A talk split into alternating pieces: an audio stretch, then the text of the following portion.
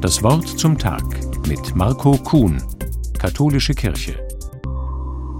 Sind Sie heute auch im närrischen Kostüm unterwegs? Bei einem Rosenmontagsumzug vielleicht? Im Rheinland, in Rheinhessen und im schwäbisch-alemannischen Fastnachtsland kocht ja heute die karnevalistische Seele auf dem Siedepunkt. Bei meiner Arbeit habe ich viel mit internationalen Studierenden zu tun und versuche somit Jahr für Jahr Menschen aus anderen Teilen der Welt zu erklären, was da eigentlich bei uns passiert in der fünften Jahreszeit. Das geht gar nicht anders, als auf die danach beginnende Fastenzeit zu verweisen und auf das Osterfest an deren Ende. Also auf den religiösen Hintergrund, der das Jecke Feiern erst ins Leben gerufen hat. Vor diesem scheint es dann auch einen Sinn zu ergeben, was da passiert auch für jemand, dem das bisher völlig fremd war. Einmal noch so richtig das Leben feiern, bevor das Fasten beginnt. Unabhängig vom religiösen Kontext haben Karneval und Fastnacht natürlich ihre eigenen Bräuche und Dynamiken entwickelt und tun dies weiterhin.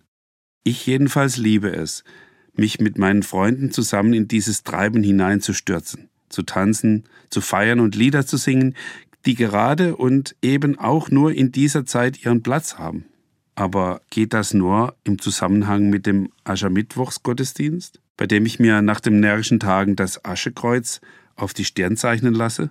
Ist Karneval auch noch in einer komplett säkularen Welt vorstellbar?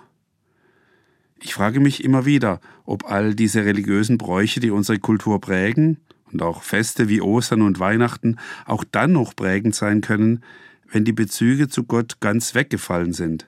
Als gläubiger Mensch bin ich aber froh, dass sich dieses Feiern und Ausgelassensein auf etwas bezieht, das über unser Tun und Machen hinausweist.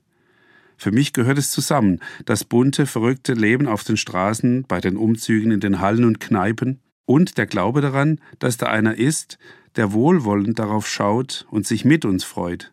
Wenn wir das Leben feiern, feiern wir auch seinen Schöpfer. Und wenn wir das zusammentun, zeigt sich seine schöpferische Kraft viel mehr, als wenn wir alleine sind. Da ich der kölschen Sprache nur singend mächtig bin, will ich ins Hochdeutsche übersetzen, wie die Band Casalla das ausdrückt, was mir in diesen Tagen aus der Seele spricht.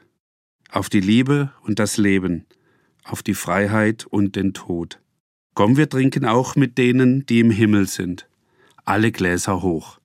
Marco Kuhn, Königswinter, Katholische Kirche.